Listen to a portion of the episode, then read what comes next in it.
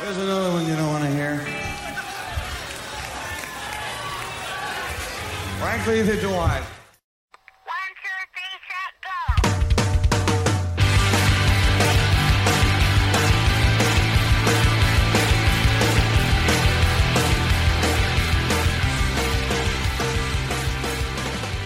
You are tuned in to the Power Chord Hour right here on 1079 WRFA, as well as the Power Chord Hour podcast. However, you are listening to this or watching this on YouTube, thanks for checking it out. Very excited. I know I've uh, been gone for a while, but we're back with quite a strong one. Very happy to be talking to Justin Perkins on today ep- today's episode, owner of Mystery Room Mastering. Uh, one of the big things we're going to be talking about, he did the mastering on the upcoming replacements release, Tim, the Let It Bleed edition, out September 22nd on Rhino Records. In addition to that, I mean, Justin has done mastering work on all the, uh, I mean, if you're a replacements fan, the re releases last couple years, Pleased to Meet Me, Don't Tell a Soul, Sorry Ma, all those good ones. He's done work on those. Lots of uh, good stuff to get into. So that is what we're going to do. Justin, how you doing? I'm doing well. How are you? Doing good. I really, like I was telling you, I'm, ex- I'm excited to have you on. I mean, obviously, a huge, I'm a huge replacements fan, so fun to talk about that. But I mean, I'm, I'm a fan of your music and what you do mastering and all of that. So happy to just kind of talk about it all with you. So, I mean, I, I guess let's start off with Mystery Room Mastering. I mean, how long has that been up and running now? I know that, I mean, you you run that. You are, as far as I know, you are basically Mystery Room Mastering. I mean, how long has that kind of existed now? How long you been running that? Yeah, it's kind of a dumb name. I didn't expect it to be such a long lasting studio when I thought of it, but you know, I had been recording and mixing bands for over a decade, you know, starting going back to being in high school and even middle school. Um, Wow. and as we got close, I think 2009 is when I officially opened the mastering studio. Um, you know, I, I had left Smart Studios in Madison doing recording and mixing and moved to Milwaukee and did a little freelancing here and there, but an existing mastering studio fell in my lap. You know, it was already built out. I didn't have, I had to, I had to provide the equipment and, and all that stuff. But this previous mastering engineer was moving to the East Coast and said, "Do you want to rent my room?" I'm, you know, he owned the building and said, um, "Do you want to rent my space? Because I know you're kind of getting into mastering." So 2009 is when I officially registered the business officially with the government and all that stuff, and started calling it that, and started making the um, intentional transition into mastering specifically instead of being a jack of all trades. I said I'm going to focus on just mastering, and it took a number of years, a couple of years to, you know, I was still mixing some of my favorite bands and stuff I couldn't say no to, but for the most part, I'm like I was trying to do only mastering, and after a few years, I would say I was, you know, 80% mastering, and now I'm 110% mastering. Um, so 2009 basically is when that shift occurred. Wow, I, I guess I didn't realize you'd been uh, at least. I mean, I guess I know how long you've been mastering, but I didn't realize Mystery Room had been around so long. As far as like mastering goes, how long have you been doing mastering work? Obviously, you were doing it before before this. I mean, when did you when did you kind of start doing mastering? Well, the thing is, for, for those that don't know what mastering is, the last person that touched it mastered it. So I was doing a lot of low budget local bands, you know, out of high school and early 2000s. And some of them didn't have the budget for proper mastering. Um, and also, logistics were a factor. This is before the internet was capable of sending a whole album through the internet in high resolution. You know, you could, this is back in the Napster era where you, were lucky to download the worst sounding MP3s. So that even that took half a day. So a lot of bands I was working with up in like Green Bay, Wisconsin, they didn't have the budget for mastering. So I would be the default mastering engineer.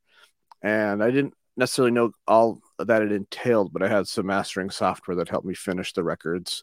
And then as my projects got better, I got good at convincing people into using a proper mastering engineer. But you know, in the tw- in the 2000s, I was kind of learning the basics of mastering and getting some practice repetitions in of mastering albums and seeing how that worked out. And then towards the end of the 2000s, people were asking me to just master their album, and that's sort of what pushed me into even considering starting a, a dedicated mastering studio. Is starting to get those emails and calls about just mastering albums because my experience was with mastering was recording and mixing an album and then having to also do the mastering, the you know the quasi mastering as best as I could. Um, and once I started to focus on mastering specifically, I realized how much more involved it is than I used to think it was. You know, uh, when I was handling the mixing and recording, you know, there's a whole other layer of detail that you can focus on as a mastering engineer when that's all you do. No, that make that makes sense. I mean, mastering it is like like you mentioned. I don't think a lot of people do truly like. I feel like I kind of know what mastering is, but if you put me on the spot to try to like explain it to someone, yeah, it's not as uh I feel like cut and dry as like engineering or doing production and stuff. Which also like with that, I mean, the behind the scenes things side of music. I mean, recording, producing, engineering, that kind of stuff. Were you always I, i'm assuming with stuff like that i mean were you always dabbling in that even with your with your own music or did that come later on? Because i'm assuming you probably started playing music and somewhere in there later on you start kind of the engineering the production the recording. Or you're always kind of dabbling in that? Well early on i we i had to learn it out of necessity. You know we were in seventh eighth grade and we couldn't really get to a recording studio we didn't have driver's licenses and back then, studios were busy and didn't necessarily take eighth graders seriously. You know, if they wanted book time, we probably didn't have enough money for studio time. So, out of necessity, I learned how to record us on a cassette eight track, Tascam Portastudio. With um, so this this would be like mid '90s. So I never wanted to be a recording engineer, but out of necessity, I became the person that paid the most attention to how it operates when the guy dropped it off that we rented it from at our house, our practice, our parents' base, our drummer's basement, basically. It's where we would practice and ended up recording some basic stuff. And that's when other bands started to hear it, what I was doing for our band, and ask me to record them. And I never set out to be an engineer or mix engineer. It just sort of happened by accident and so I was doing it early on, and then after high school, I had a couple odd jobs, but ended up working at a pretty great studio in Green Bay, Wisconsin. I don't know if you know the band Boris the Sprinkler. Oh yeah, I love Boris yeah. Yeah, that's where they did all their albums in the '90s. It was called Simple Studios, and the guy was just very good. I mean, he, at the time he had a, the the studio was in his basement too, um, by the time I started working there, he had moved it to a bigger warehouse, which was cool because it had a huge room for doing drums, so you could get these big drum sounds with room mics. But you know, he he was just he just did great recordings, and he taught me a lot about recording and how to get things to sound a certain way when I got out of high school and started working at his studio. Now, I guess I mean, and we get into this like with the timeline and kind of your career and everything, but like, I mean, on top of doing like mastering, production, all that, I mean, you were in a couple bands. I mean, I, I play the Obsoletes on the radio show, love the Obsoletes. You know, you're in Yesterday's Kids, bands like that. Like, in this timeline, are you kind of like, like, are they are they kind of going at the same time? Like, are you working in studios and doing that while I mean, like with the obsoletes and stuff, or are they kind of going at the same time? You're doing production for a while, then you get into the band, then you get back into it? Like, does all this kind of exist around the same time, or you know, I mean, I mean, I know it's a long timeline, but I guess I'm trying to like put it put what you're doing all together. Yeah, it kind of went hand in hand. Um, the first yesterday's kids release, um, I didn't record that. I recorded the demos, but but I knew that if we were gonna even consider releasing it, we had to go to Simple Studios. So we did our first EP in like 2001 at Simple Studios. It was meant to just be demos, but um, Ben from Screeching Weasel heard it and decided to just release it as is. We got rid of a couple songs, but um, you know, it was really meant to just be demos. We did them pretty fast at Simple Studios. And like I said, I knew that it would be better to go to a real studio and do that instead of me trying to do it. And I didn't really, I was pretty hands off. I was just played, um, you know, I was just a musician for that session. Basically, I didn't have a lot of input on the engineering side of it. By the time we did the second yesterday's kids release, which um, came out on Panic Button Records, but it, we were basically working with Lookout Records at that point. They were running Panic Button, so Lookout gave us a good budget and Simple Studios had just moved, so we had this huge space to work with, and we took our time. I, um, the owner of Simple Studios engineered the basic tracks, and then myself and Tim from yesterday's kids, we took many weeks just experimenting with adding stuff, probably a little too much stuff, but we we we explored a lot and then Eric from Simple Studios mixed it. But at, at that time I was doing a lot of recording for other bands, which is perhaps part of why we didn't do much touring because I was more busy in the studio and kind of got a sense that it was easier to make a living being an engineer than uh in a band. And yesterday's kids broke up not too long after the second record. And the obsoletes was really just me recording demos at, at Simple Studios between other sessions to a drum Oh, machine. Yeah. Cause it was up in uh you know, it was about an hour away from where I lived. The studio didn't have internet, which at the time wasn't a weird thing. It was, you know, 2003. It was in a warehouse. It was kind of a DIY punk studio. Um, I used to have to go to the library to check my email like once a day and stuff like that when I would stay. So I would stay overnight there a lot because it was I didn't want to drive home for an hour just to drive back for an hour. Um, so there's a shower there and everything. And I would just, you know, after sometimes like when sessions would get done early enough, I would maybe record a song to a drum machine. And a mutual friend introduced me to John Phillip, who was the Obsoletes drummer. His band, the Benjamins, had just broken up or stopped playing. And, you know, she said, You guys like similar music? You should meet and whatever. So I had him come up and play drums to some of these demos that I had been working on to a drum machine. And he was such a good drummer. Uh, You know, yesterday's kids drummer kind of struggled to play to a metronome, and that's a controversial topic of using a metronome or click track. But the fact that these songs were recorded to a drum machine and John could play to a metronome meant that he could add real drums to these um, demos that I did to a drum machine, and and they turned out cool, I guess. And he was really pushing to play live shows. So he said we should start a band, and that's how the Obsoletes came about.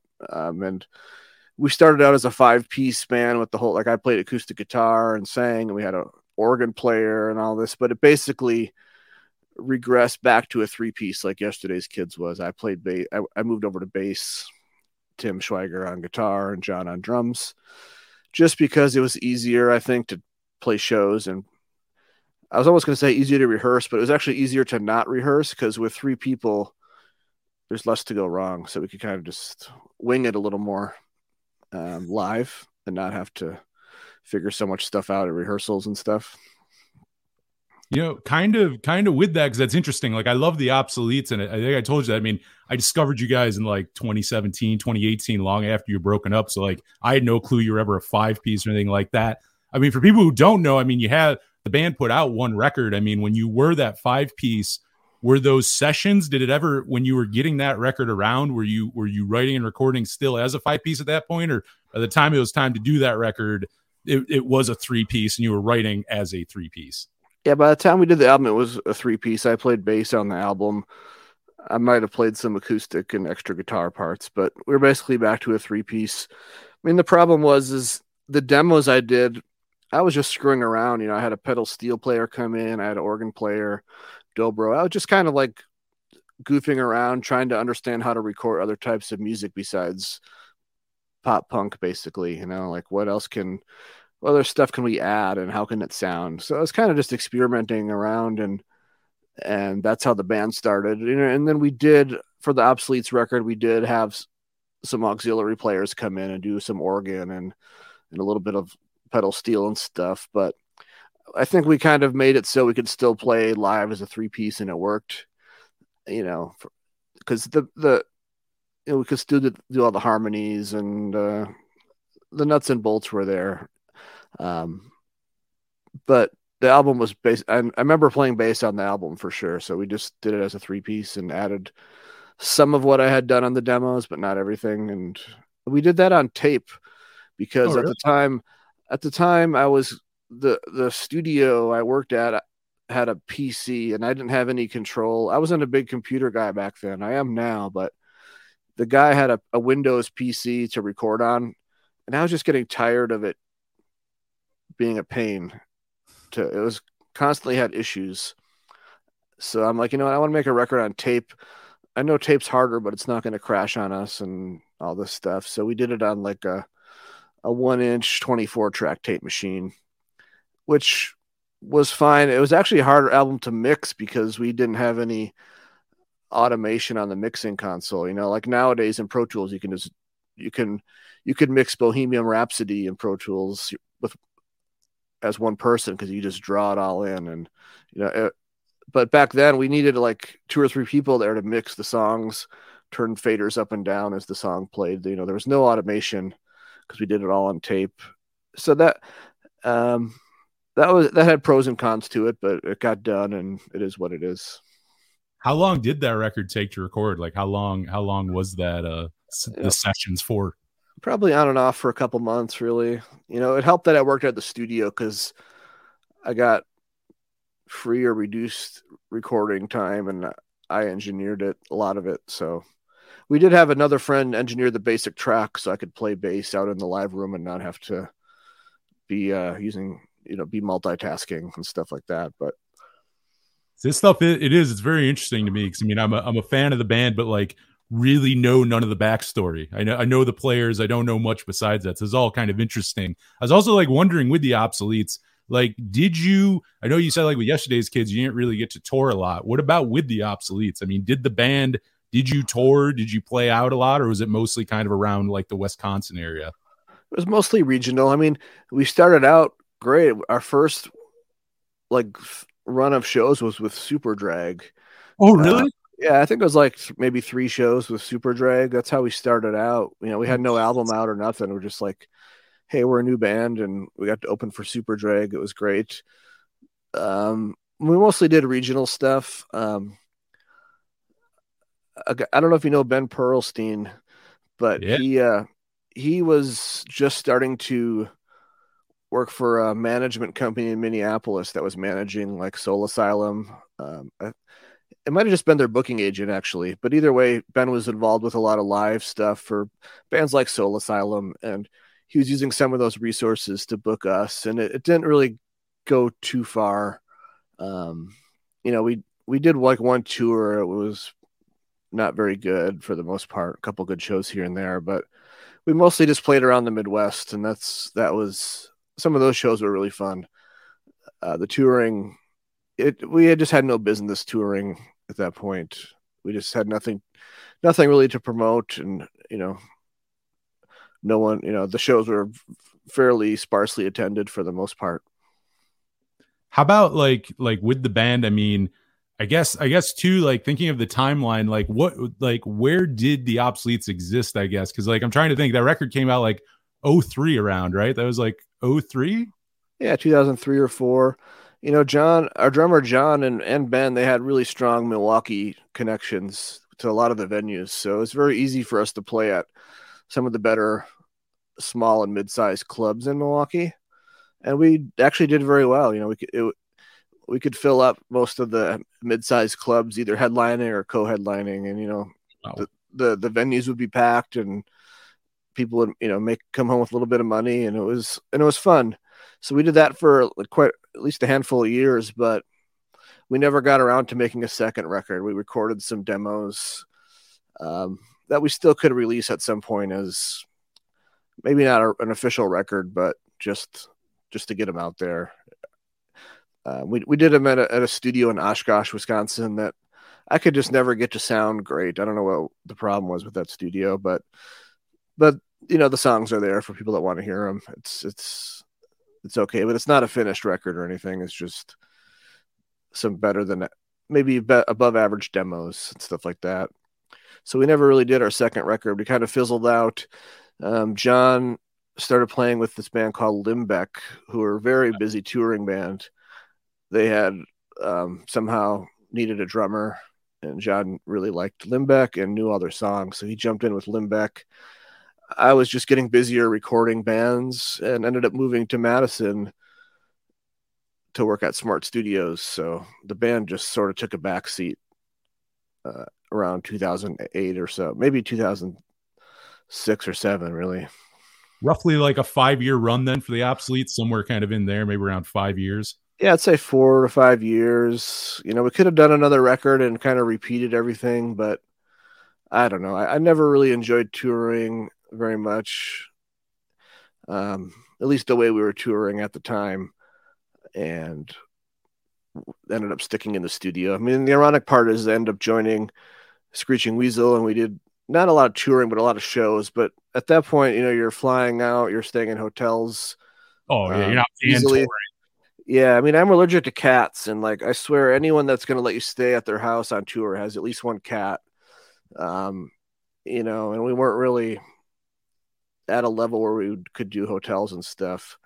Um, so yeah, we just kind of fizzled out, and John did Limbeck, Tim did some other stuff, and you know, Tim and John ended up playing with Tommy Stinson. and, You know, he started doing some live stuff, but since um, Tommy plays bass, I wasn't really needed for that situation until a little bit later.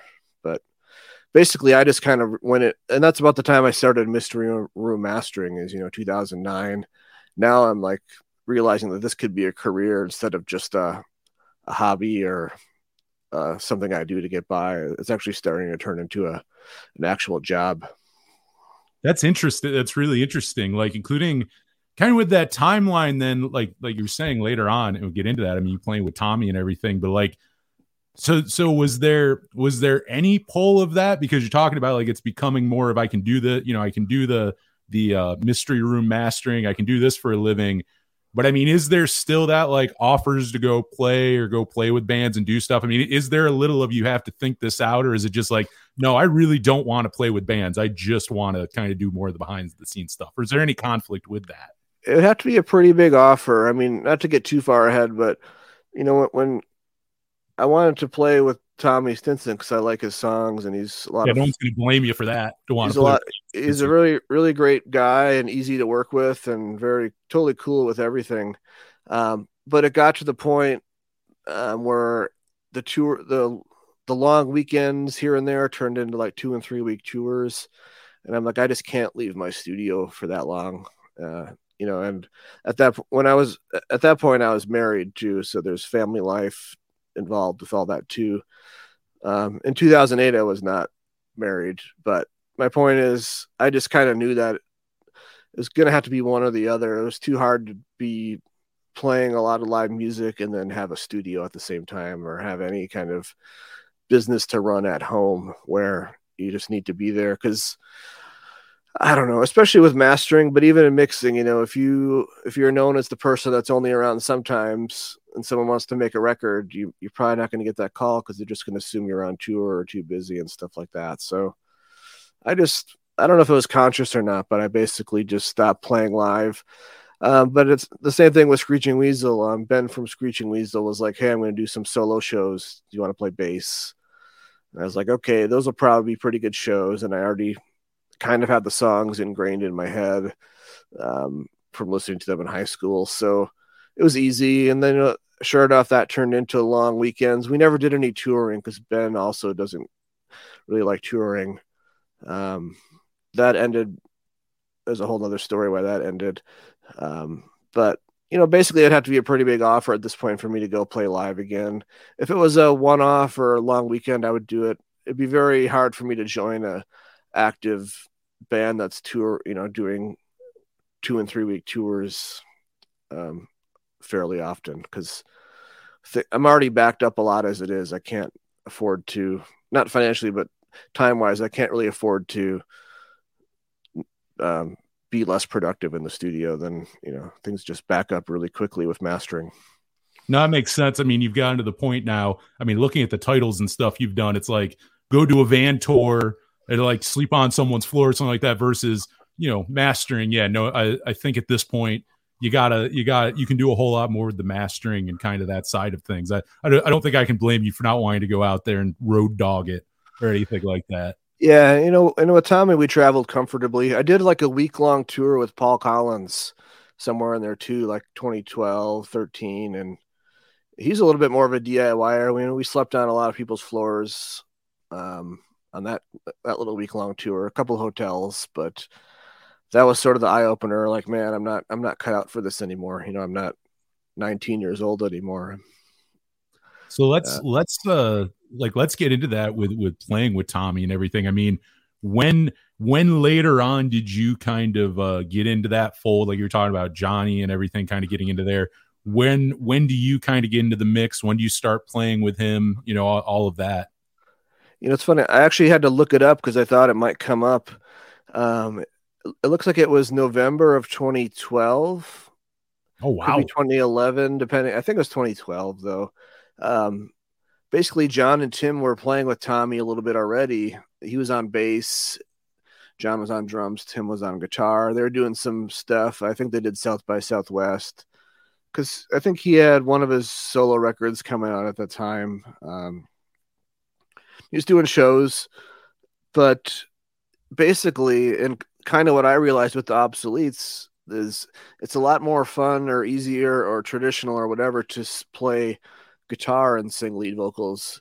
Uh, playing bass and singing lead vocals is doable. You know, we on with Thin Lizzy and and Motorhead and stuff, but uh, it's just not as natural. So at some point, you know, Tommy really wanted to play guitar and sing his songs, so he needed a bass player. And um, yeah, I think it was fall of 2012 or 11. Um, Guns N' Roses was touring and sh- playing Chicago, and he wanted to do an in store at Reckless Records Oh in nice. Chicago for for his new record. It might have been One Man Mutiny, or uh, I guess you could look it up think it online. came out around that time. I would say that era probably. is Yeah. Mutiny. So he's doing these in stores you know on the guns N' roses tour he would just find a record store and do in stores and they were usually acoustic or um, his wife at the time might sing backing vocals. But being in chicago me um, i actually don't know if john was in nashville yet at that point but me and tim were in milwaukee. I just drove down and uh, we did an in store at reckless records. And i had never met him and we had never rehearsed. I met him like in the street and then 20 minutes later we're playing a mini set at reckless records. And it wasn't as it, wasn't uh I, I wasn't really nervous because i had played with tim and john so much already. You know it's kind of like pretty comfortable. Um and with paul collins you know i learned paul's songs and met him at soundcheck and that night we're playing a show. So i was kind of getting used to just learning songs and winging it.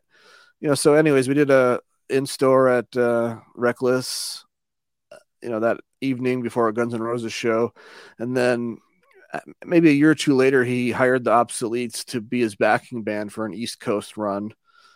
It was pretty short. It was like a week, maybe, um, but it was a lot of fun to do that. You know, we met at his house and did a day or two of rehearsal, and uh, you know, he was really excited. Like he was just running around running around the house you know looking for this particular chord to hook up his pa for the vocal you know just it reminded me of being in high school like trying to get a vocal pa set up for band practice you know just nothing fancy but you know he's just really excited and yeah you know about having a band to to go do some shows with um especially low key i mean he, was kind of at the tail end of guns, guns and roses world which is a whole different thing. So to just kind of get in a, a little van and you know not necessarily wing it but do it pretty low key i think was exciting and int- interesting to him.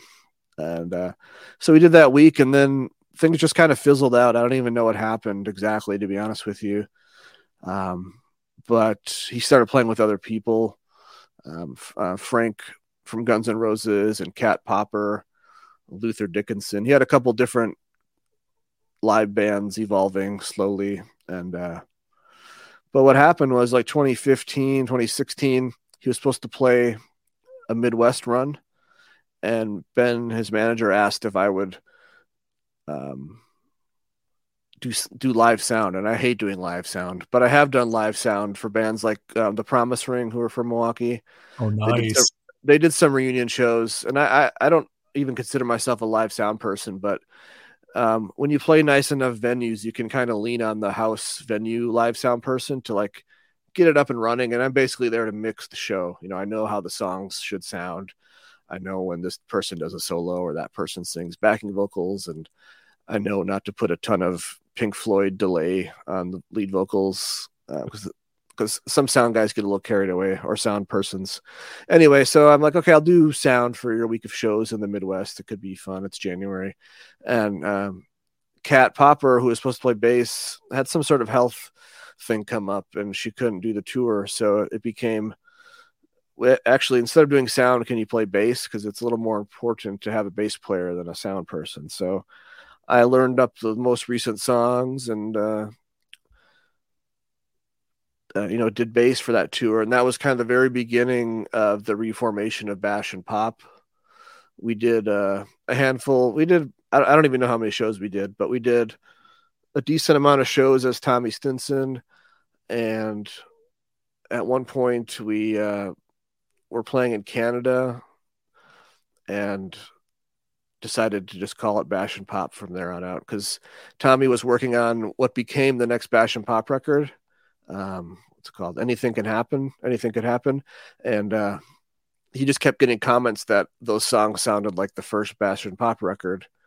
And he wasn't. At the, it didn't start out as a Bash and Pop r- record, but Oh, he really? kept, he kept getting that feedback of, "Hey, this this group of new songs you have sounds like Bash and Pop," and he just happened to have, you know, a band, a rock band again. You know, me and Steve Selvidge, and Joe. So, um, yeah, it just became uh, Bash and Pop from there on out, and the records started coming together. Um, you know, he was most of it was basically all recorded at his house in in uh, why am I blanking on where in Hudson. So it just kind of all came together naturally, and all of a sudden it's Bash and Pop, and there's a new record, and I'm still playing bass. I actually didn't play bass on the Bash and Pop record. Oh, you I didn't? Nope, I, I could have flown out for a weekend or, so of sessions, but I'm like, you know, Tommy's a pretty good bass player. I think he can handle it.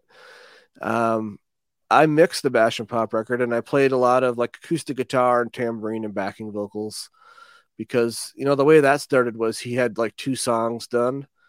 Uh, what was it called? Not this time, and one other one came out as a seven inch, and I was not. This is at the point in time where I'm just mastering, but Ben Perlstein was like, "Hey, Tommy's got two songs that he wants to put on a seven inch. Can you mix them?" And I'm like, "Man, I'm really not mixing anymore. I don't really like mixing. It's a pain, but okay, I'll do it." So I did these two songs, and I and Ben was like, "If you hear any backing vocals or something, just add it." So I did a couple harmonies, and Tommy liked it, and uh, that was the beginning of the next record.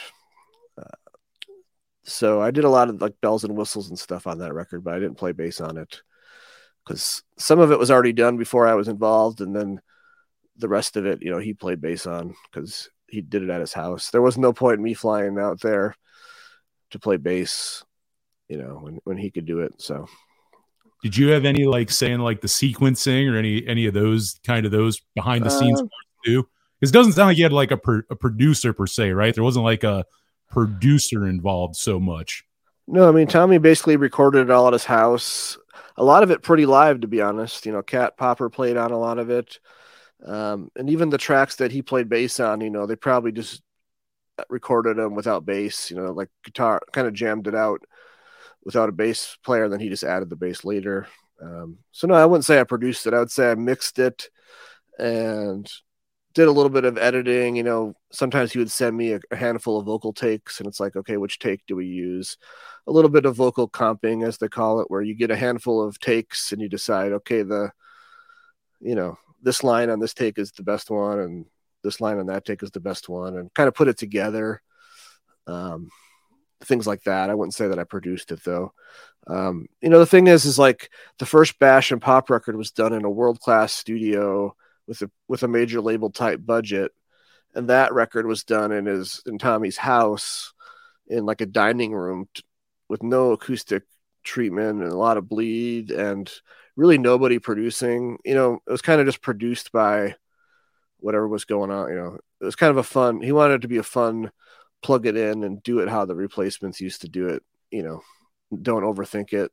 Just plug in and and go. So it wasn't really picked over and thought out as much as like the first Bash and Pop record. And I just love the on the first Bash and Pop album. I love the drum room sounds that they got on that record. I mean, not to get too nerdy, but you know the drums just sound amazing on that record because Really they do. did they did it in a big room and they could put microphones across the room and you're just not going to get that kind of sound in a in a house in a dining room kind of situation so it's very apples and oranges so it, it was what it was. But um, yeah, that record did okay. So then we got then we started with the two and three week tours, and I did a a few of them, but I'm like I just can't keep doing this because you know I got stuff going on at home, and I was just thinking long term, like so. Someone else took my place for a little while um, in Bash and Pop on bass, and then that kind of fizzled out. And then Tommy's transitioned into what he's doing now, which is Cowboys in the Campfire. I don't know if you've heard that record, but it's Oh yeah. it's uh basically him and Chip. Um, they were doing these duo shows. Tommy would play acoustic, Chip would play electric and lap steel and stuff, and that's just a more economical touring vehicle for this day and age. Even before the pandemic, you know, with with how with how poorly streaming is paying out, and and the the other thing with that that that seven inch I mixed for Tommy, I was going to say that was back when you could get seven inches made in like a month or two.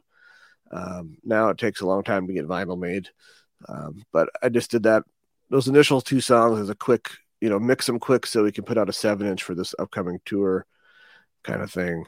Um, but the record came out on Fat Possum Records, and you know they did as much of a push as they could as far as you know publicity and PR stuff and doing the Colbert show and stuff like that. But there you know, they got a really good offer to open for the Psychedelic Furs, which would have been a really kind of gravy tour because it was nice theaters, opening set. So, you know, 30 to 40 minutes tops and you're done. In theory, I would have loved to do that tour, but I was coming off of a number of two or three week tours, which for for the other guys in the band, you know, that's all they kind of do is they're, they're built for touring. You know, Steve's in the Hold Steady. They're touring at one point, at least, we're a touring machine. You know, Joe was in Mighty Mighty Bosstones. You know, they're just so used to touring and being on the road. Whereas for me, that's not what I'm used to. And I could only handle so much touring before I had to make a decision. No, it's kind of it's kind of funny. I saw Bash and Pop. I want to say it was either the first show without you or the second show without you in Pittsburgh. Because yeah, I, I, thought you were playing, and then I got there and it was uh, someone else. But was that the last time then? Because that was like 2017. Was that like the last time you really did any touring or really? Because like that did seem. I, I mean, I was I I love that Bash and Pop record. I was following the band and everything during that time. You were busy. I mean, he did. I feel like you toured a lot. The band toured a lot in 2017 and did a lot. Like, was that the was that the last time you really did shows and played out and all that? Was that the last time, or you know, Yeah. since have you? Yeah, my last show it was actually in in in London at Hyde Park. We Oh, played wow. a big we played a big festival with Green Day and the Hives and Rancid, I think, and it was a lot of fun. Um, but I haven't touched my bass since then, since I flew home. Um, and I remember I wanted to get home to see Tom Petty play at Summerfest here in Milwaukee, and I did. And that ended up being Tom's last tour, so I'm glad I got to see him do one last Summerfest show in Milwaukee. But yeah, I just that's when I realized I just I'm not cut out for playing live music anymore. Um, and now I have a bit of a mobile mastering rig where if I had to travel, I could kind of pull it off, but I don't really want to go back down that path unless it's it'd have to be a pretty big offer that I couldn't refuse. Um, and not to say that Tommy isn't a big offer and I don't love his music and like work I like working with him a lot, but um, you know, he had a different someone that he had played with the person that replaced me had played bass with him like previously, maybe in the late 2000s or early yeah, probably in the late 2000s or mid 2000s. So it wasn't, you know, I knew that I wanted to make sure that someone could take over that was familiar. I didn't want to leave him hanging, but I just had to make a decision of, of what I was going to do because I just couldn't do those long back to back tours anymore. Now, kind of, kind of going off that. I mean, obviously, quite a big uh, Tommy Stinson connection there. I mean, is that is is the Tommy Stinson Stinson connection? I mean, is that kind of how? Because again, you've been doing tons of work the last few years on all these replacements re-releases. I mean, is that kind of how that came about through Tommy? Yeah, indirectly. It wasn't like Tommy said, "Hey, I want we want you to master these replacements reissues." What happened was I had mixed and mastered the Bash and Pop record, and it was what it was. Somewhere in there, you know, I had reissue, I had remastered the first Bash and Pop album with some bonus tracks, which you could only get on CD from Omnivore Records. They didn't get the license to do put it up on streaming. So disc, Oh, if you're a Bash and Pop fan, I think the only way to get the bonus disc is an actual CD purchase from Omnivore. It's not on streaming yet. Oh? Anyways, I did a deluxe edition of the first Bash and Pop record. Um, and I remember it kind of coming up in conversation casually, but this is when they were getting ready to put out live at Maxwell's. And at one point, Tommy asked me if I would if I would mix live at Maxwell's. Um, and I was kind of hoping it, I didn't have to because I didn't have time at that point in time for anything. Then it turns out that they found a good mix of it that someone had done in the 2000s and they were going to work from that. Um, but I didn't know any of this stuff really. And I, I didn't even really want to get involved with that because I was pretty busy touring and doing my other work.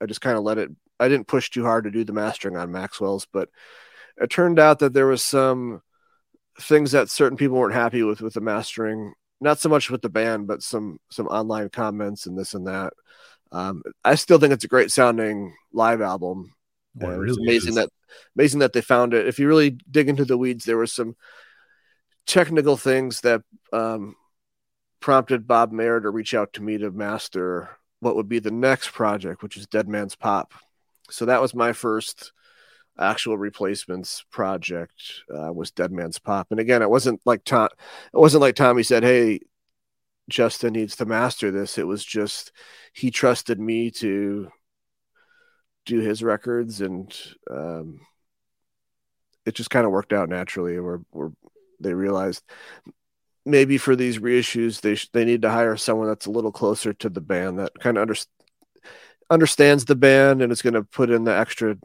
you know 10% to make sure that it's as good as it can be instead of it just being another day job you know another job and move on because mastering is so fast paced i mean a live album might take two days but you know your typical studio album you can master an album in a day um, the box sets take a little longer because there's so many songs like the sorry ma box set was 100 songs it's actually 104 songs. I think we took four of them off, or they're only available on like a a flexi seven inch or something. I But know, I know the one you're talking about. Yeah.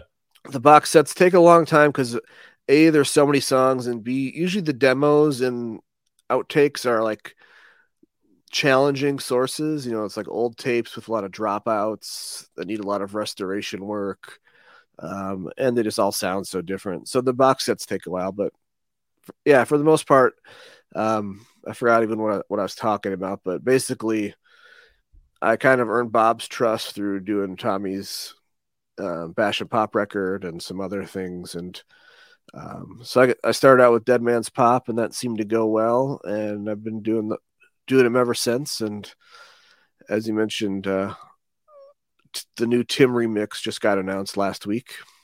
Yes. Very much And- looking for that.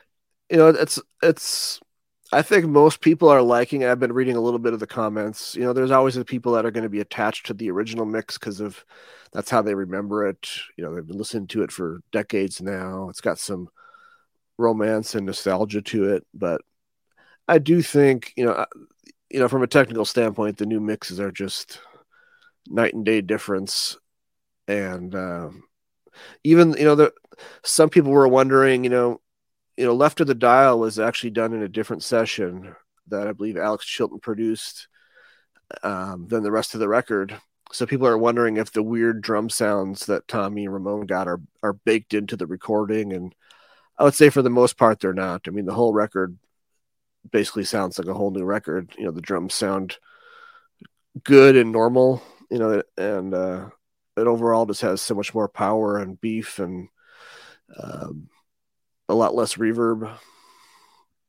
Not So- that's not a bad thing. Less reverb. Yeah, I mean, not to get too far into. it, I mean, there there could have been maybe a happy medium in between, where it, uh, you know it's it's all personal taste at this point. But I mean, this gives you a a much more better idea of what the band sounded like at the time. You know, similar to Maxwell's. You know, it's such a raw live at Maxwell's is such a raw recording in a good way. It's just pure. It's just like here's the band. You can hear one guitar on the left and one on the right, and it's it's very just bare bones, and it's it, and that's why it's great. And uh, the, all the new, not just left to dial, but all the new remixes sound really good. I mean, the sounds were all there. It just got I don't I don't know what happened in mixing, but what didn't help is that first digital mastering made it even worse. Um, because I got I also remastered the main mixes for disc two, and there's a lot more low end there than I expected there to be on the actual mixes. Something Really? super, you know, when pleased when pleased to meet me and Tim first came out on CD, CDs were such a new thing that the the mastering. I don't want to say it got screwed up, but it just the, the technology was so primitive. There was no standards, you know. It just sounded really thin and bright and weird, and uh, wasn't as good as it could be, and it also wasn't necessarily representative of what it sounded like in the studio at the time. Uh, some, I think some they were still ironing out how to get audio on CDs and have it sound good. I mean, it's almost like you were talking about earlier with like, you know, recording the obsoletes to tape instead of uh, you know, want not not wanting to go all digital back in the day. Because it's the same thing. I feel like in the early 2000s, Pro Tools and all that, there's still all this. You're you're almost you're, still learning about it. Like it, there's all these kinks still. It's not perfect, and it's kind of the same thing. A lot of that new technology in the 80s, those are some of the first albums to really be using some of that stuff. So all the kinks and all the things that can go wrong, probably going to go wrong during that. Yeah, because you know I was comparing what I was doing to the. I, I bought an original CD on Discogs.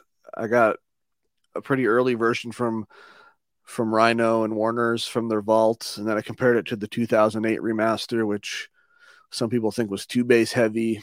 So I just wanted to find a happy medium, but to my surprise, the actual mixes weren't as weird as most people think they are, um, be- because of that.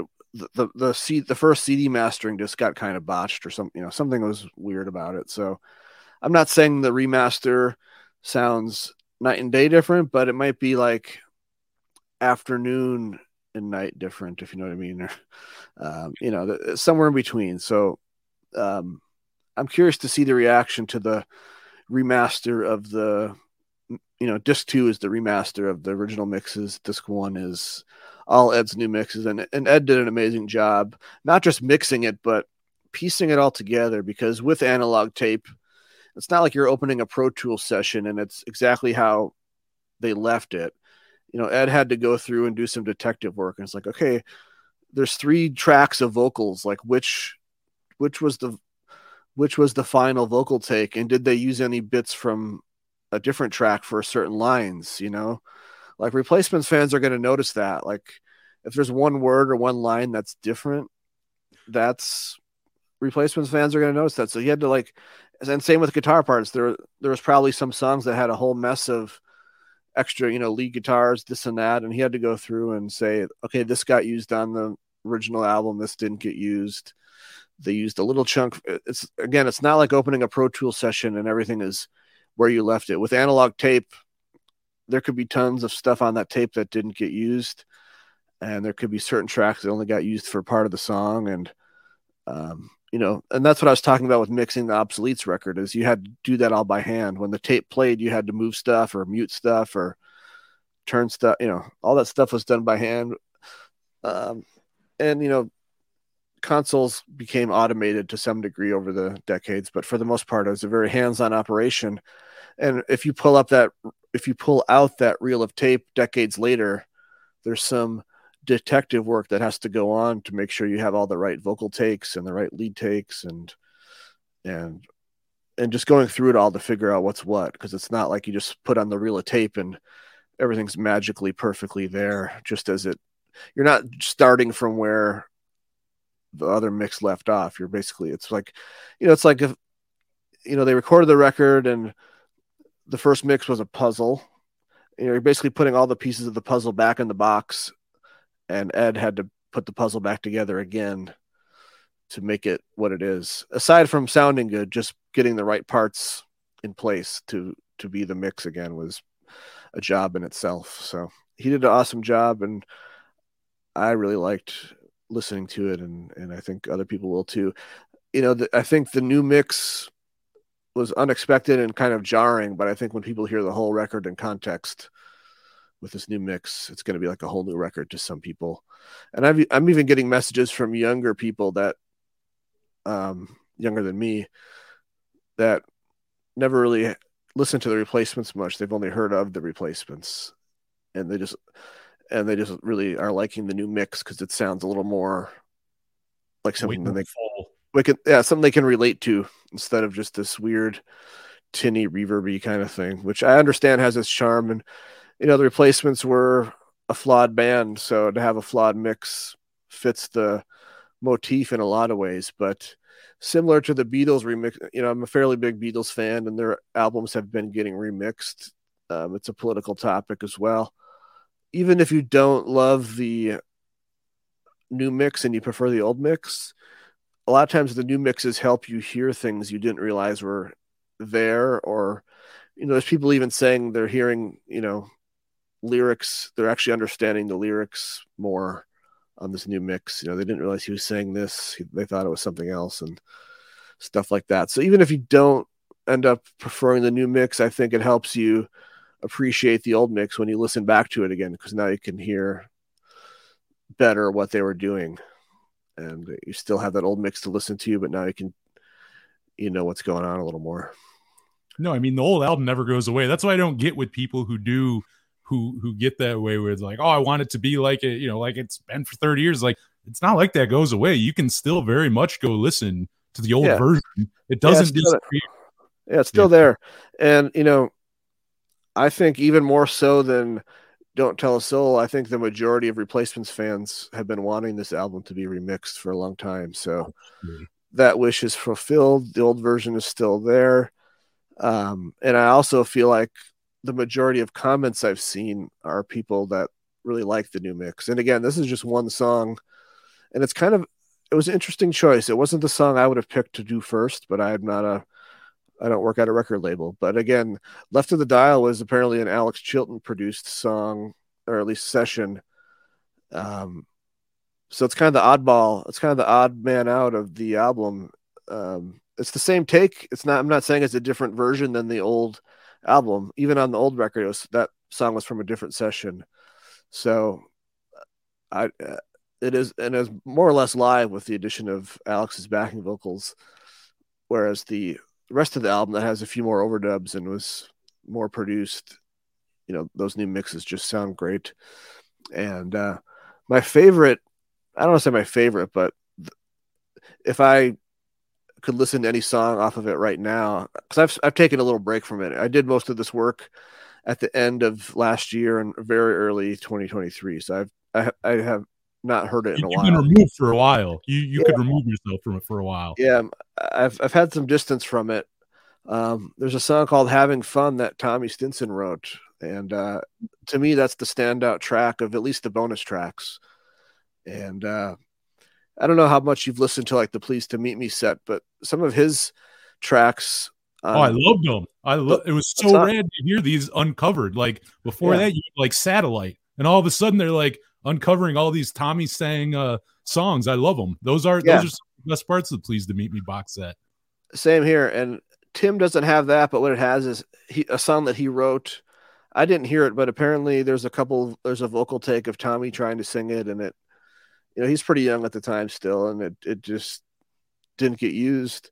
Um, and then they, you know, Paul did a couple vocal takes, and they and Ed remixed that song, and somehow that song's never been bootlegged. And I could be wrong, but Bob, you know, according to Bob Mehr and Jason at Rhino and we can't really find any evidence of that song being bootlegged before or released. So it's kind of a cool, for, in my opinion, it's going to be like a replacements fans hearing a brand new song that's never even been bootlegged that would very easily be one of the, in my opinion, one of the better songs on Tim. Um, it has a, it has a, a hint of Husker Du in it too. Um, It's like um, one of, in my opinion, it would if they would would have put it on the record, it would be way above, you know, like Dose of Thunder and uh, Lay It Down Clown get a lot of flack for being throwaways. Um, so if that's your barometer, I think way above those two songs. Um, you know, not quite like a "Nowhere Is My Home" track, but it would be a it would have been a great song on the record.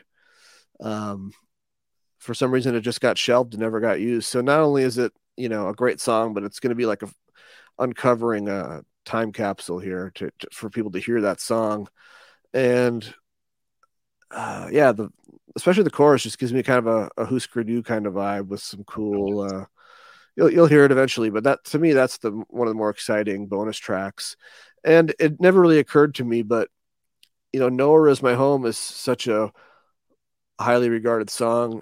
The mix on that it, it was super weird. It's never really had a great, well done mix, and, and it, it didn't have the same problems that um, t- Tim had, but it had different technical problems. And so to have, finally have a really solid mix of Nowhere is my home, I think people are going to be happy about too.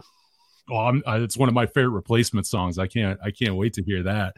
With the, I mean, because again, like these box sets, I mean, you know, people listening to this are probably big replacements fans. already know it, but like those box sets are full of like rarities and unreleased stuff. I mean, when they when they put these together, I mean, is, is this we hearing pretty much everything from the sessions and vaults, or I mean, is there still stuff they're not putting on these box sets? You know what I mean? Because like you're talking about Sorry Ma, you look at all the tracks on that, it's like, I mean, is there anything even left at that point? I would say for Sorry not for Sorry Ma, probably not.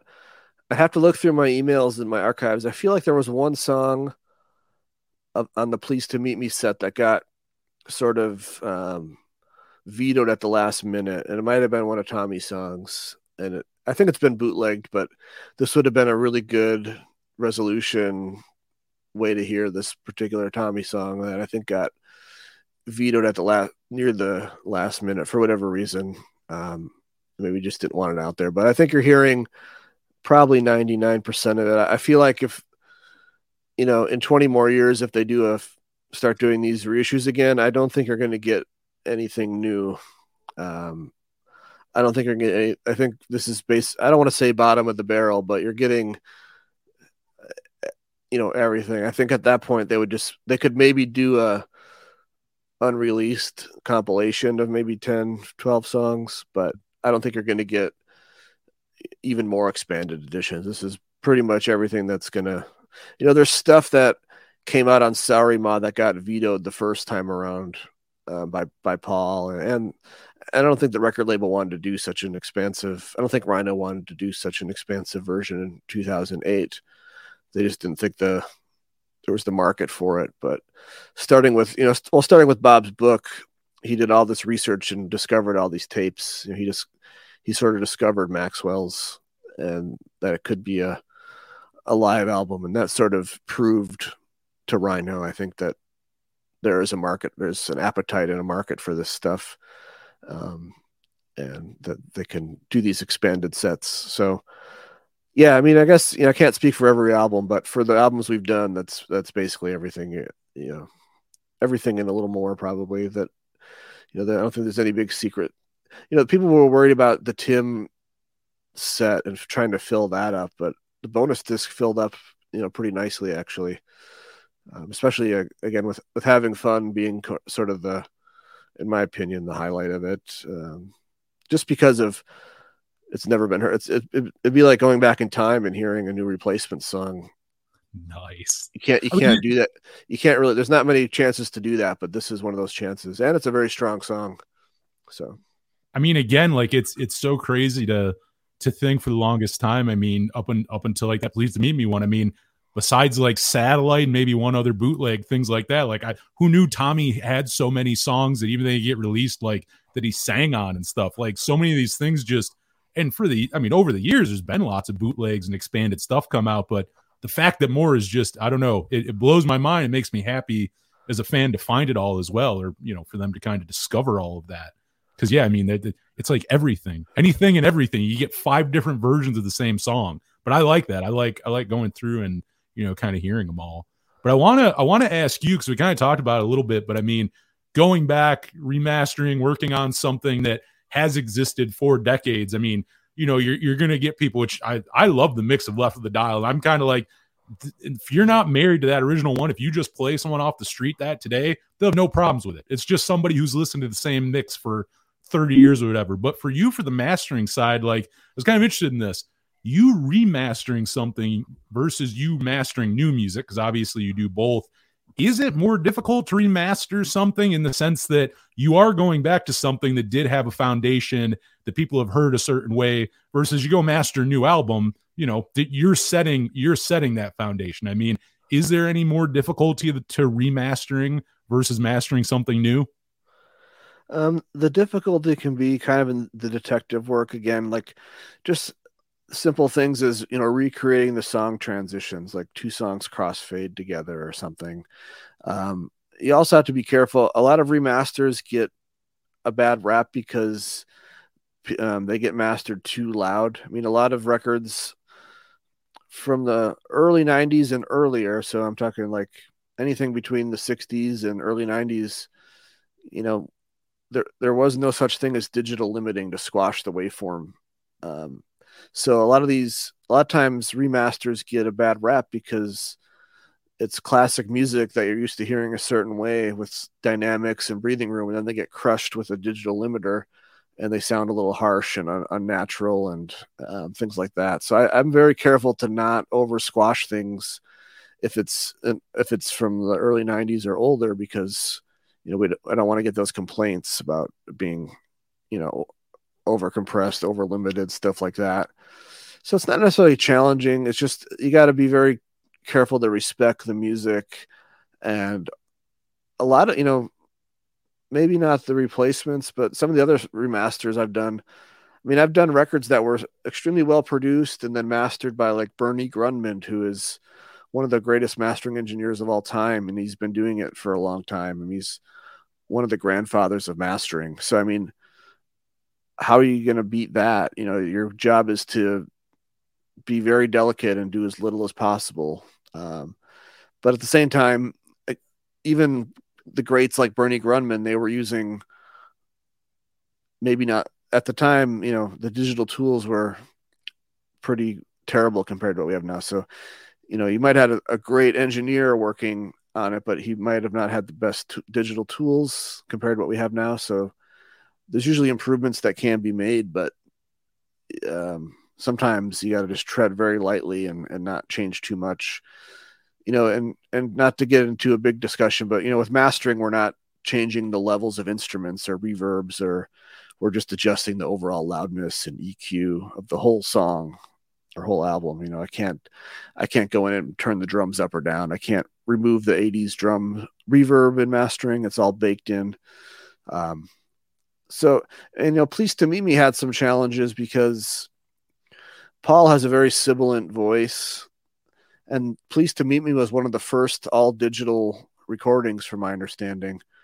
Ardent had just put in a digital multi track recorder. So instead of doing it on two inch analog tape, it was a digital system, and analog tape can kind of absorb. Um, you can kind of overload the tape, and it kind of breaks up and saturates cool, and it can absorb some of the high frequencies and give it a warmer, softer tone.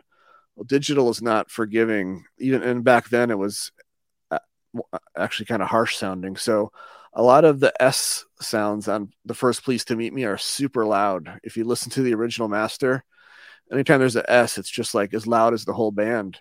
And that's just not natural to my ears. So I went through and every time there was an S, I used a program that's basically like Photoshop for audio. You know, I didn't just put a de-esser on the whole mix because that's going to impact the cymbals and the acoustic guitars and anything with the high frequency. I had to listen in real time. And when there was an S, I could circle the S with, with the lasso tool and then just dim it a little bit. You know, I'm not removing the S, but just making it a little less brittle because it was a digital recording and going into digital reverb, and it just got a little too harsh, in my opinion, for my ears. So I had my goal there was, and I also got more. You know, like I said, with some remasters, it's like do as little as possible because it's already amazing.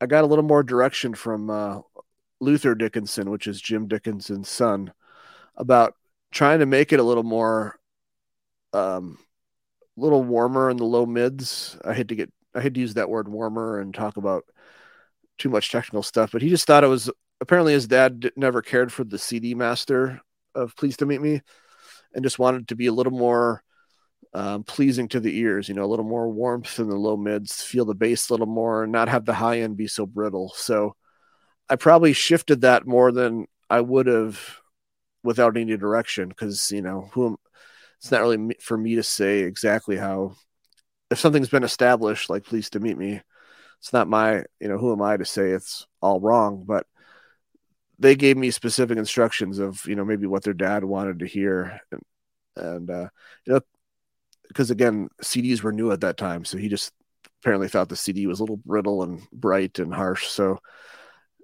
I took bigger, I did bigger changes on that one as opposed to like other remasters. You know, like like the uh, uh why am I drawing a blank?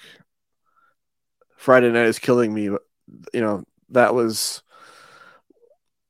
done in the early to mid, you know, 92, 93, but that was a pretty loud record. That's when they finally had digital limiting to make stuff super loud and, and stuff like that. So, anyways, it's a little bit of a, you know, always mastering is always a tread lightly situation. Even new albums, it's like I assume that people love what they send me. They've done their best work, and it's my job to just get it over the finish line. Um, you know, I don't go out I don't set out trying to change it a lot. You know, I try to do as little as possible to get it where it needs to be. No, that's all really interesting. It does. I think for people listening too, who again maybe maybe blur the lines of production and engineering and mixing and mastering and all that, kind of kind of telling what the differences actually are and kind of what you're doing when you go in there and master and remaster. You know, it's kind it's kind of interesting actually. It is very interesting, kind of like hearing that stuff. But yeah, uh, yeah. I mean, it's I know, yeah. I mean, people don't always know the difference between mixing and mastering, and I don't expect them to. But you know, mastering is it can be important, but you know, it's not like, well, the Ed Stasium remix is a great example of how to make it almost opposite of what it was. That's what you can do in mixing. There's no way the best mastering engineer in the world could never take the original Tim mixes and transform it into that. It's just it's not even possible. not not a thing you can do. the best you're going to hear is comparing, you know, disc two of the new set to, you know, what you remember of the digital version of Tim and see see what you think there. You know, I mean, at this point, is it safe to say that? I mean, are they are they trying to? uh You think every replacements record is going to get this treatment? I mean, is that kind of where we're going? All the full lengths and maybe even stink for good measure. Yeah, I think they'll hit them all eventually. I know they're going in no particular order. Um, I think you know, "All Shook Down" is a good one because there's probably a lot of you know, Paul has a lot of home demos of that record, Oh yeah, and the obvious live show is their original last show in Chicago. That I've heard that there's a good multi-track recording of that could be. Um, you know, the broadcast mix is pretty good already, but it goes out somewhere though, right? Because I have a bootleg of that and it's good, but somewhere in the broadcast, I yeah, think it kind of loses. It kind of I can't remember entirely, but it loses a little something. Yeah, so I think you know, the, all shook down. I would imagine for sure we'll get, and I don't, I haven't started on any new. I don't know what they're thinking next. I'm just throwing out. You know, I know all shook down would have a lot of bonus material and a great live show to go with it. Um, let it be. You know, there seems to be a lot of outtakes and stuff like that for Let It Be. Um, you know, Stink Stink was apparently done in a day basically, so probably wow. not a lot of outtakes. So I mean, we're we're we t- definitely turned a corner with this one, but I think there's still more in there. It's just I don't think it's been decided which one to tackle next. You know, I was wondering that if they had a thought process of because you're right. I mean, it's not like they're going. It's not like they started at Sorry Ma and started working their way. I mean, just start with Dead Man's Pop and then kind of work all around. So yeah, I was wondering that if they had a rhyme or reason to that, or it was just kind of like I don't know, maybe they unearthed this, so this year they're doing this one, and next year they'll do this one. no, I mean I think Sorry Ma was chosen because it hit a it was a 40th anniversary that worked out That's well. right. That's a nice even number. Um, you know, Pleased to Meet Me was tough because we did that early in COVID. I mean, I remember when COVID hit, you know, nobody knew what was going on. And I'm like, man, if bands can't record, how am I going to keep mastering their music and stuff like that? And it ended up being fine. But early on in COVID is when they, they first approached me to do you know, I got an email from Jason saying we're going to do Pleased to Meet Me next, and here's some stuff. And I'm like, okay, that was a huge relief to get that email because those projects are a little more involved than like your typical new album.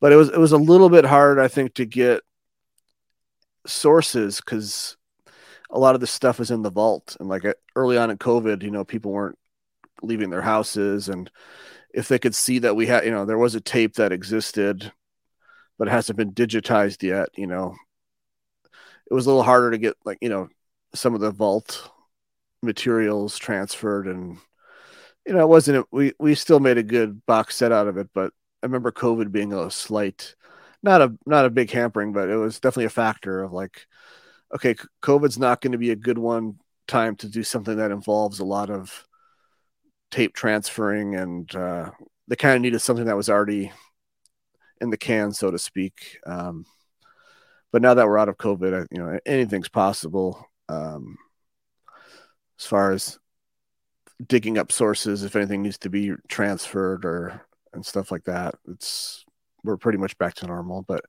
yeah, I would say the Hilamami, maybe maybe who knows? You know, Peter Jesperson has such a collection of live recordings it's possible that he has a a good live show from that era. I have no idea what's next, to be honest with you. Um, we're just kind of catching our breath from finishing this one up because so much goes into it behind the scenes. Uh, I mean, I just do the audio, but I mean, Bob and Jason are doing the liner notes, the marketing, the all that stuff. Is it's a lot of work to do these reissues.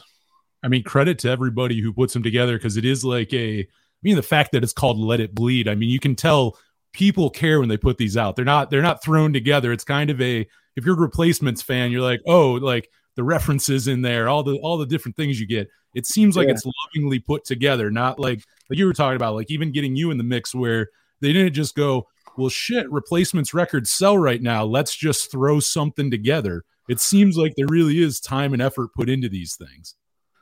Definitely. I mean, Bob and Jason have been incredible, just digging up stuff and coming up with ideas and you know it just helps so much that bob wrote that book um, because he just ended up digging up so much stuff you know f- finding tapes or realizing that they did a session here and where are those tapes and um, finding live shows and and all the putting all the pieces together it really opened a can of worms of stuff. And you know, I think Jason's I think one of Jason from Rhino's first project was either Maxwell's or Dead Man's Pop. You know, he's was somewhat new to Rhino at the time and got the green light to, you know, let's try and do these. And as long as people keep having interest in them, you know, it seems like there'll be a budget to put them together. So, uh, but it is a lot. And one of the great things about, I mean, I, about the collections are Bob's liner notes and the photos they come up with. So I mean, if you're a fan of replacements or any of these bands that are getting the deluxe treatments, I mean the the booklets and the pictures are just something you can't get online. Oh, and I totally. think um, it's just fun to have an actual physical copy of of the stuff, even even if you never played the CDs, you know, just to get the booklet and uh, all the pictures and stuff is really cool. Nice, nice. No, I mean, I'm I'm excited as I'm sure everyone else is to uh, hear the new box set. Just a couple more for you here. We'll start like closing sure. this out, but I did have a couple people send me uh, listener questions who uh, wanted to ask some stuff, and we had a couple good ones actually. So I wanted to ask you them. We had one from uh, Peter K, which I liked. What song off Tim do you think benefits the most from the remaster? I like that when you're when you're like listening yeah. to it. Is there, is there one you think like, oh wow, that that one really benefited the most from it? Um, from the remix or the remaster? The remix, probably, Ooh, right? Good point. Yeah, yeah, remix, remix. He was asking. Okay. Um, I really like I'll Buy Ooh. from the remixes because that's one where I think Ed kind of had to throw in some of the reverb and effects because the vocal has such a distinct slapback kind of delay. Um, and there's the part where there's some parts where it stops and it's just vocals basically. And if it was totally dry, it would just sound weird. So Ed did a good job of bringing in some effects when it was needed. Um, so I'll buy is good. Um, Here Comes a Regular is so different now in a good way. Everything's just it sounds like it sounds like Paul sitting in your living room playing the song for you. It's just so intimate, you know, it's just like everything's dry and nicely recorded. It's in a way it's hard to believe it's the same recording. Um, here comes the regular. And uh I think I think Waitress in the Sky is one that stands out too because it just has a little more beef to it. You know, they all do, but um, it just yeah. So probably those three. I mean, it's hard to pick a favorite, but those those couple are my standout. You know, the ones that really benefited.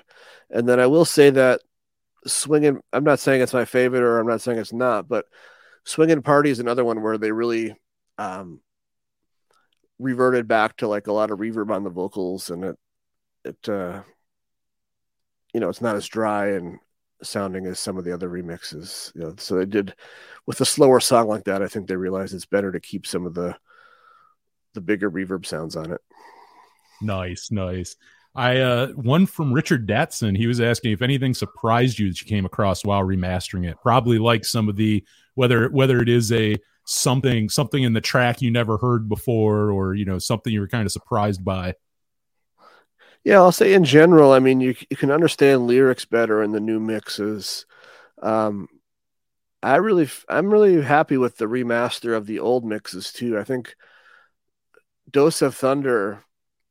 Um, it, say what you will about the songwriting itself and stuff, but I feel like the remaster on disc two of Dose of Thunder is a little more under control, and part of that might be because I had computer technology to help rein it in instead of just relying on you know analog technology. Um, it just needed a little dose of thunder needed a lot of a lot more re- repair like almost repair work or restoration work to that mix. So it's it's weird. Um, so right away i think dose of thunder just kicks in harder and it's just a little more under control in a good way because I mean it's supposed to be a out of control rocker kind of it's song. Noisy. That opening is noisy. I know what you're talking Yeah. about.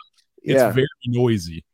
Um, and a little mascara. That's that's another probably standout remix. There's some really cool Bob guitar leads at the end of that song that either were buried or not used in the original mix, and a very cool scream from from Westerberg um, at the end of Little Mascara. So Little Mascara gets pretty epic at the end on the new mix. Nice, nice. Well, I mean, beyond uh beyond the the new uh, Tim box set, any other projects you're currently working on? Anything else going on in the uh, world of Mystery Room mastering you can talk about? Well, I'm always working on stuff. That's the thing. Like mastering, like I said, I mean, I'm doing like a record a day probably. Jeez. Or you know a bunch of singles in the EP. Um, Lydia Loveless has been drop rolling out a new album um, on Bloodshot Records. I think there's two singles out now, and I really enjoyed working on her album. Um, she actually Lydia actually played it when I was playing with Bash and Pop. We played in Ohio, and she sang um, "Anybody Else" with with us, the Bash and Pop song. Um, I think it was in Columbus. Um, but I didn't really meet her. Like she just came up on stage and sang it, and then that was it. But um, some people, I um, this guy Sean Sullivan from Nashville. I'm not sure if he fully produced it, but he basically produced it with Lydia and mixed it, and he did a great job. It's more more of a rock album than a country album, in my opinion. Um, so it's a more rocking album for Bloodshot Records, but her album's pretty good. I don't know. You, you caught me off guard, so I'd have to look at my calendar, but you know, she's uh, that album's kind of stands out, and I don't know what else. I'd have to look at my You're thing. working but- on a lot, man. That's a good sign you don't know because it means you're working on a lot of things. yeah, I mean, I do a lot of remastering for Universal and a little bit for Rhino. And if you're really interested, you can always check my Instagram. I try to post some of the highlights on the on Instagram. In fact, I'm going to just take a quick peek at it right now and see um, if anything pops out that I'm totally spacing on, but probably not. Um, Yeah, that will be the thing, though. You won't think of anything now, and like 20 minutes after this interview, like 30 different things you're working on will pop in your head. Yeah, I mean, I'd, I've in the last year or so, I've done solo albums for both of the, uh, I shouldn't say both, Mike and Pete from the Figs and and the latest Figs album, and they're one of my favorite bands, the Figs, and they're actually playing here in Madison this week. So I'm looking forward to getting out of the studio and hearing music in real life for a little bit here. Do you? I know we talked about how you don't, you know, road road dogging and touring a lot's not really a thing you're interested in, but do you ever miss the fronting of a band? Like I know with Tommy, you were kind of doing a little more of the side thing. I mean, do you ever miss doing kind of more like the obsoletes thing, or is that that's not even anything you really even think about anymore? No, it was fun when I was younger and could stay up late and had the energy for that, but I really I'm a pretty quiet, even though I've been talking for almost a little over an hour now. I'm a fairly quiet person, fairly introverted. I don't need a lot of social like interaction, or I don't need a lot of uh, social reinforcement of like, "Hey, you did great." You know, we I I started playing in bands when we were in like sixth grade just for something to do because I, I wasn't really into sports. Well, I was, but I was not. I knew I wasn't good at sports and wasn't like into normal stuff. So my friends and I just started doing bands just for fun, just for something to do. And you know, we were we were at a young enough age where no one else was really doing it in our peer group. So we would get we would get to play at the YMCA or the local show. You know, if, if the local show needed an opener, we would get the phone call to do that and stuff like that. Um, so we just got into it at such a young age just for something to do, but it was never like an attention thing or a, you know, seeking validation. It was just something fun to goof around with friends that turned into something that, you know, we, we had a little bit of success with, but I don't miss, I don't miss it at all. Like I said, if Tommy or someone wanted to do a weekend of shows, I would consider playing it, but no desire to be an active band again or any of that stuff. I mean, if I got to a point where I could retire early from mastering, it might be fun to do a band again or something, but I, I just can't do both. Um, just from, yeah, I mean, luckily I, I got earplugs about when I was in my early to mid 20s, which I think I was just in time before I was doing any serious damage. I mean, I'm sure I did a little bit of damage, but getting earplugs probably was the smartest thing I ever did because it allowed me to have a career and mixing and mastering and stuff. Because if I would have just never never gotten earplugs, my ears would be destroyed by now. So anyway, that was, that was a long answer, but no no desire. I would fill in on bass if someone needed it if it was the right situation, but for the most part, no. I don't. My bass, a friend of mine has my bass. He needed it for something, and um, I don't have a desire to even have it in the house right now. So, yeah, I mean, you do you do good at mastering, so I mean, I I, I think you're in quite a good lane. I think yeah, it, it keeps me very busy. I mean, I mostly listen to podcasts or nothing when I'm out of the studio. It's it's sad, but reality of working in music is when you're working on music all day, you just it's not as your brain and ears just can't handle more music. Occasionally, I can put on some background jazz or something without vocals, but I don't get to listen to music for fun as much anymore, which is a little bit sad, but the cool part is I get to listen to music all day for a living. So it's, I'm not complaining whatsoever, but the idea of working in the studio and then going to a band practice or whatever is not, not no. interesting to me whatsoever.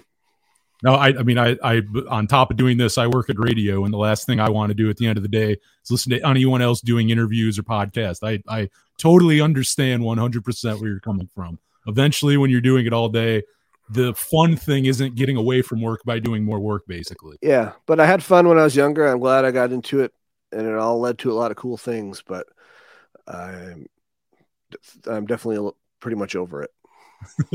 well, man, I will tell you the second the second the obsoletes do a reunion tour, I'm there. I'm following. I'm following it all across the country. I mean, I wouldn't rule out the fact that we could do a reunion show at some point somewhere.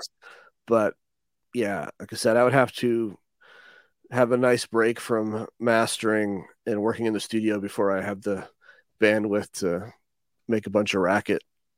Un- understandable. In, in a room. No, Justin. I mean, this is this has been a blast talking to you.